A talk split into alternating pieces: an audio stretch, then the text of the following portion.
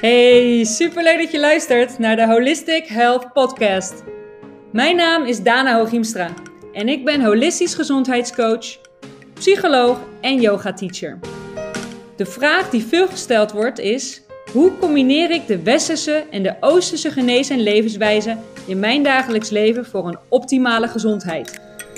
Deze podcast geeft jou daar de antwoorden op, zodat jij leert jezelf lichamelijk, geestelijk en spiritueel in balans te brengen en je daar direct mee kunt beginnen. Leuk dat je luistert en welkom bij de Holistic Health Podcast.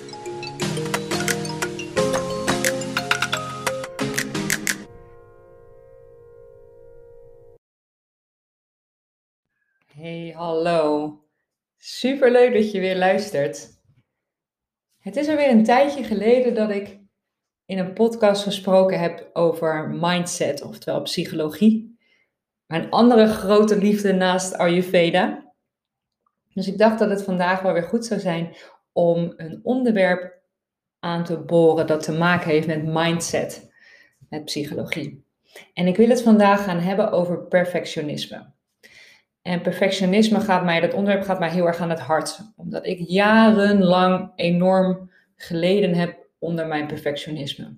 En dat perfectionisme heeft er onder andere ook te maken, of heeft er ook voor gezorgd dat ik te maken heb gehad met een bijna burn-out. Uh, veel lichamelijke klachten, ook wat mentale klachten. Dus perfectionisme gaat me erg aan het hart. En ik heb er dus, zoals ik al zei, jarenlange ervaring mee. Ik kan zeggen dat ik misschien sinds twee jaar van, die, van dat perfectionisme af ben. Maar al die jaren daarvoor heb ik er last van gehad. En ik merkte dat eigenlijk met name uh, op het gebied van school en op het gebied van werk. In mijn vrije tijd heb ik er niet zoveel last van gehad. Heb ik er helemaal geen last van.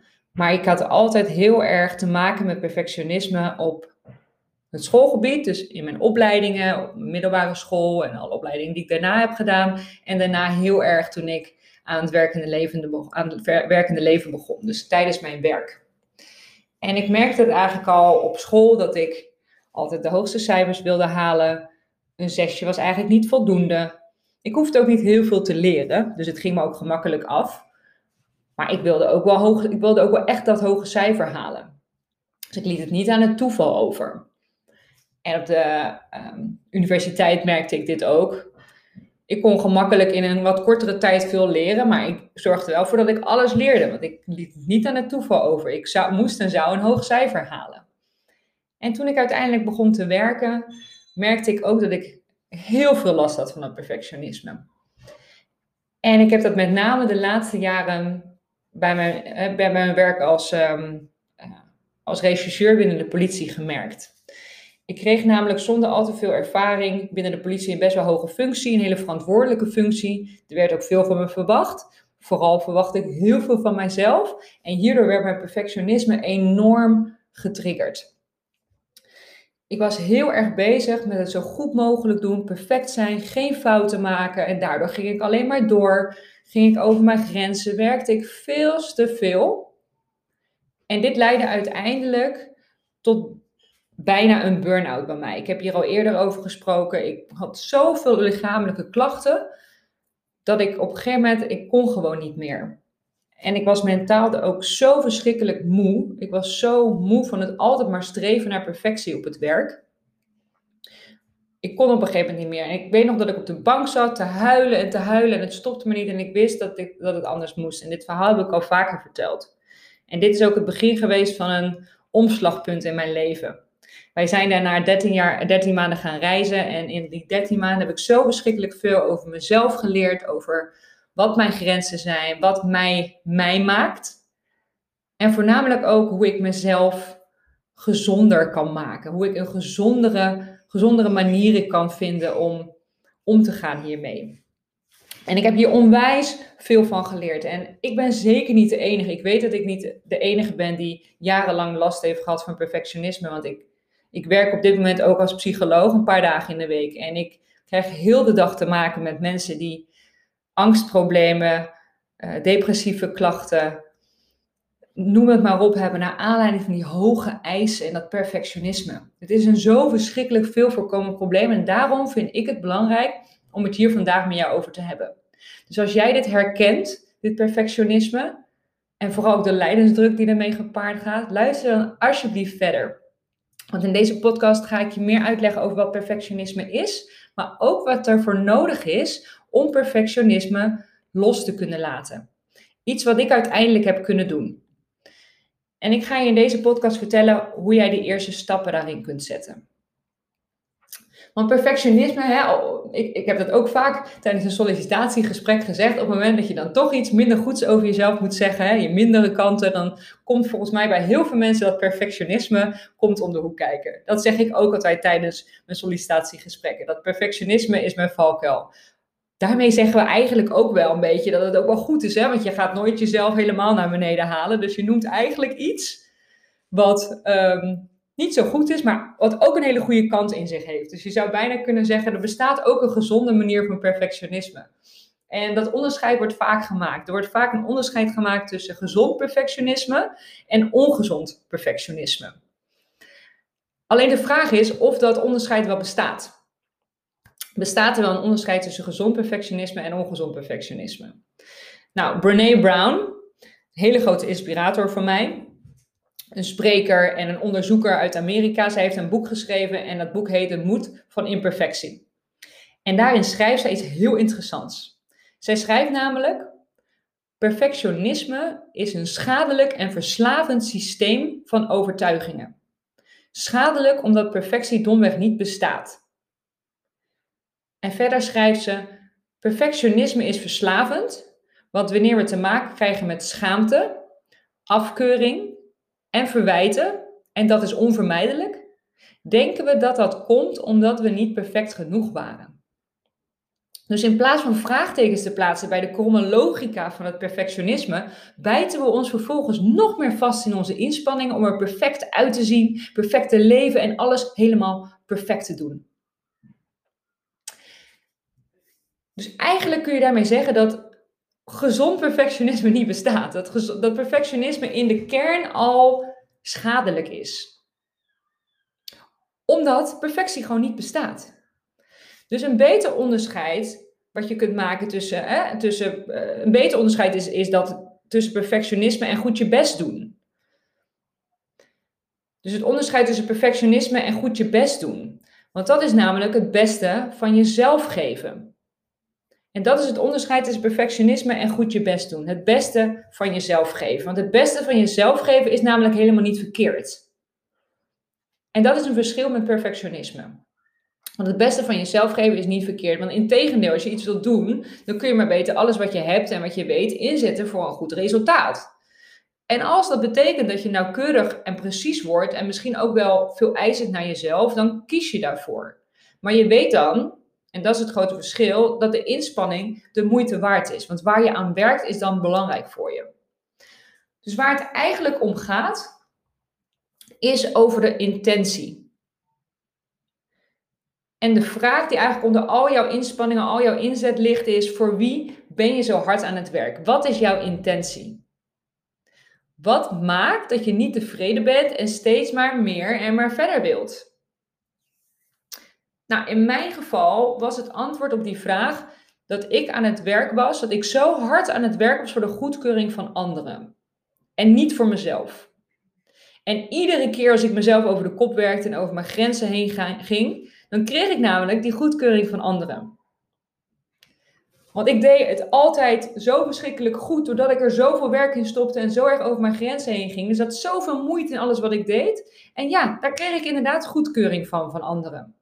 En daarmee bevestigde ik, bevestigde ik eigenlijk voor mezelf dat dus hard werken en over mijn grenzen heen gaan blijkbaar nodig is om het gewenste resultaat te krijgen, die goedkeuring van anderen. Dus hiermee leerde ik mezelf aan dat door goedkeuring te krijgen van anderen, ik dus hard moest werken en over mijn grenzen heen moest gaan. Wat ik hierdoor niet leerde, is dat deze goedkeuring misschien er ook wel zou zijn als ik veel minder hard zou werken. Dat ik die goedkeuring van anderen zou krijgen, ook als ik minder hard zou werken. Want ik liet het nou eenmaal nooit zo ver komen. Dus ik, had, ik leerde dat nooit. En daarmee hield ik dus mijn perfectionisme in stand. En dat deed ik helemaal zelf. Ik hield mijn perfectionisme in stand door mezelf nooit de kans te gunnen te leren dat als ik minder hard zou werken, dat het ook goed genoeg was. Dus het belangrijkste verschil tussen perfectionisme en het beste geven, dat is motivatie. Waarom doe je iets? Wat maakt dat je zo hard werkt voor dit resultaat? Wat is de echte reden dat je zoveel energie steekt hierin? Het antwoord op die vragen voor mij was, mijn motivatie was dus dat ik aan het werken was voor anderen.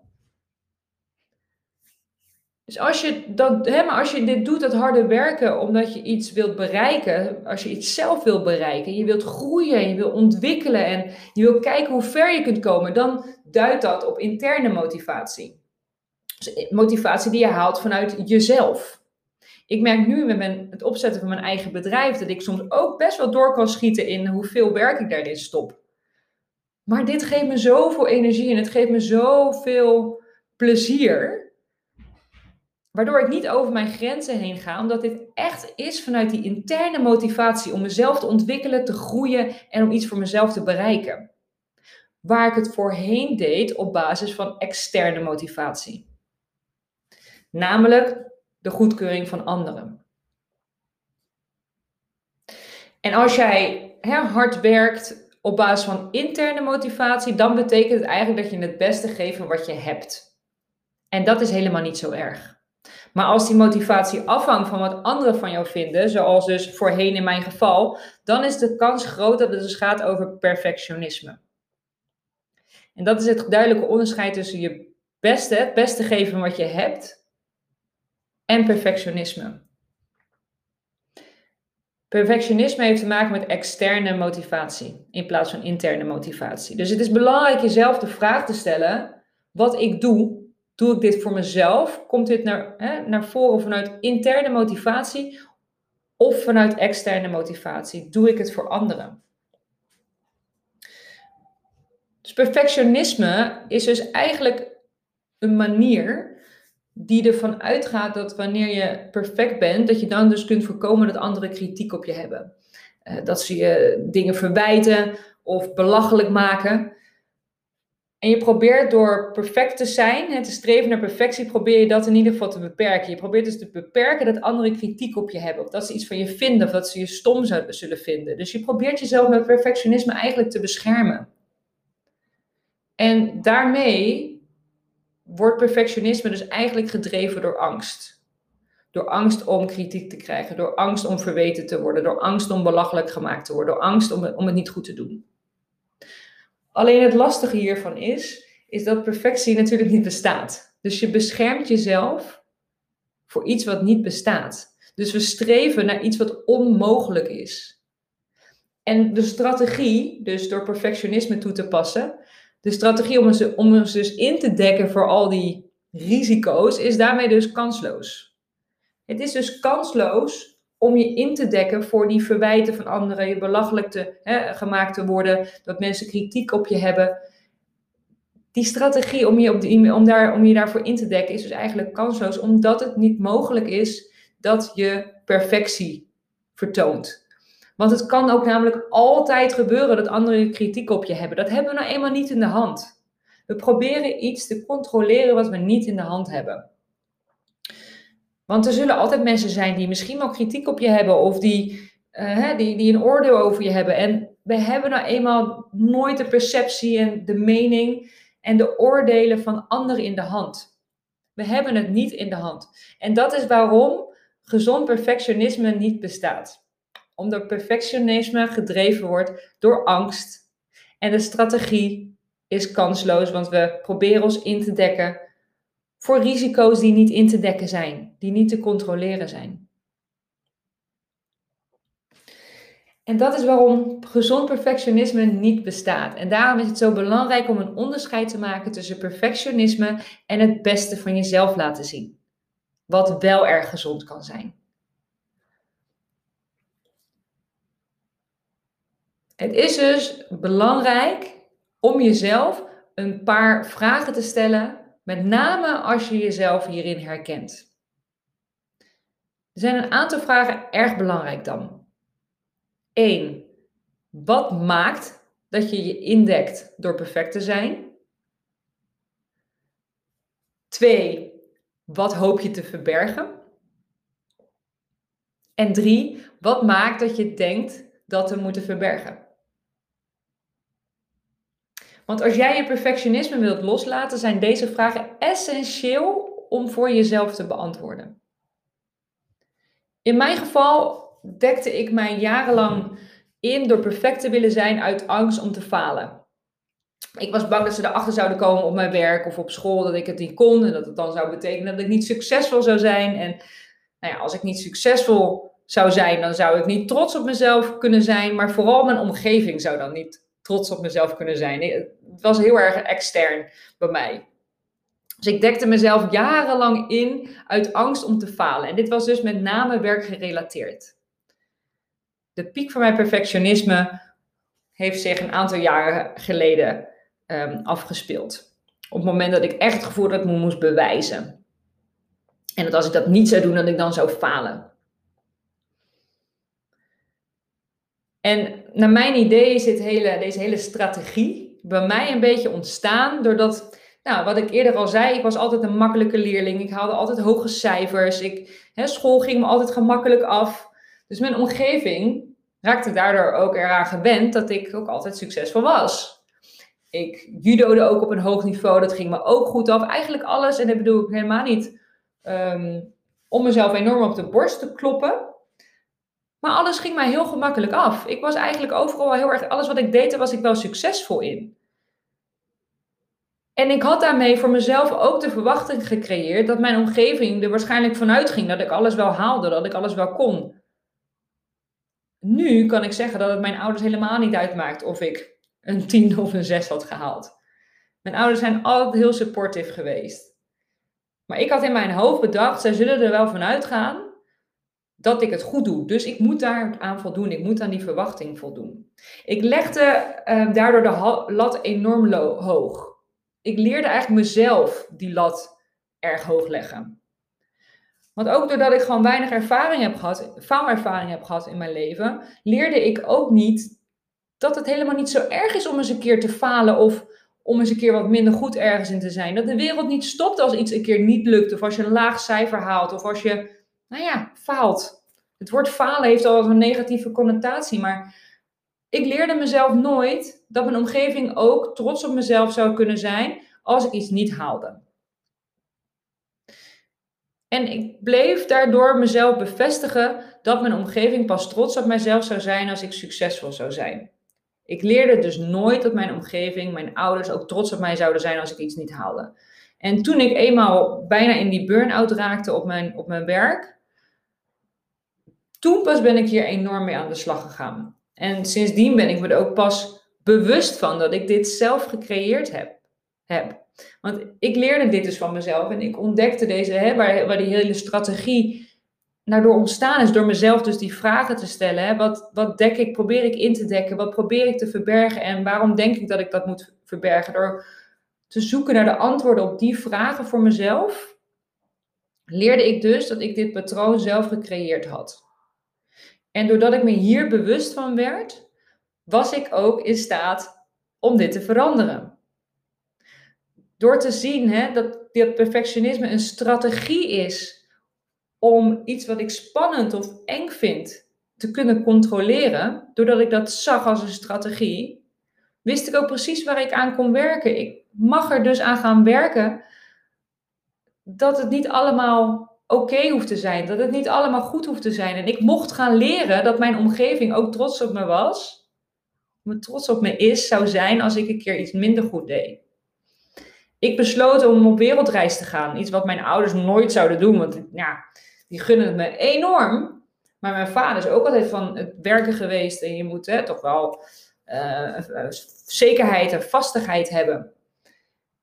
En ik maakte een keuze waar ze misschien helemaal in eerste instantie niet trots op zouden kunnen zijn. Dat had ik misschien kunnen bedenken.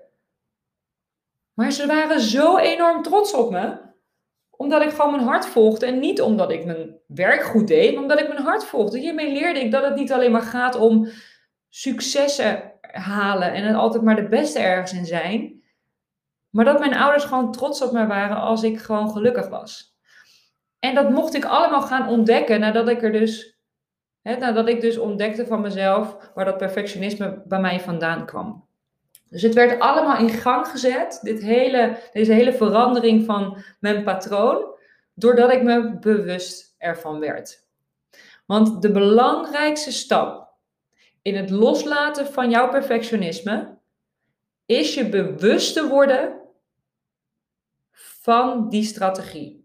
Om je bewust te worden van de gebieden in je leven waar jij dus last hebt van perfectionisme en wat dus de functie van jouw perfectionisme is. Want toen ik leerde wat de functie van mijn perfectionisme was, kon ik hiermee aan de slag en kon ik het loslaten.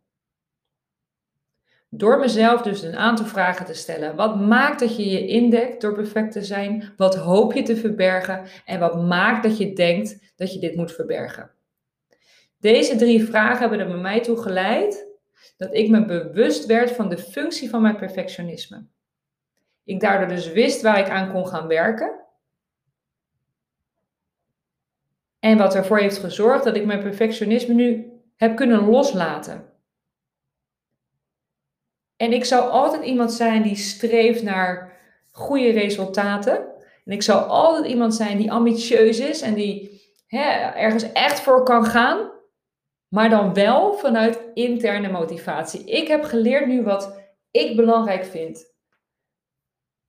Waar ik voor wil werken, voor mezelf. In plaats van voor een ander.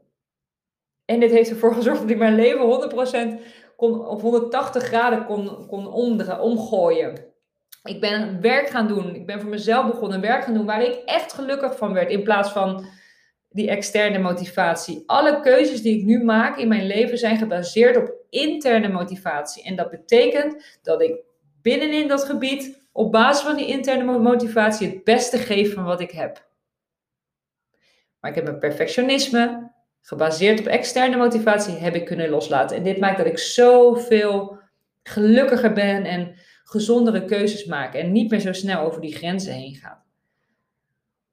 En dat gun ik jou ook. Dus ga je mee aan de slag. Stel jezelf die drie vragen. Word je bewust van de functie van jouw perfectionisme. Want dan weet jij namelijk wat er voor nodig is om dat los te laten. Want dan weet jij waar jij aan kunt gaan werken. Ik hoop dat deze podcast je helderheid heeft verschaft. Je enthousiast heeft gemaakt om hiermee aan de slag te gaan. Want ik denk dat het voor iedereen gezond is om hiermee aan de slag te gaan. Het kan je zo verschrikkelijk veel opleveren om op die manier naar je eigen patronen te kijken.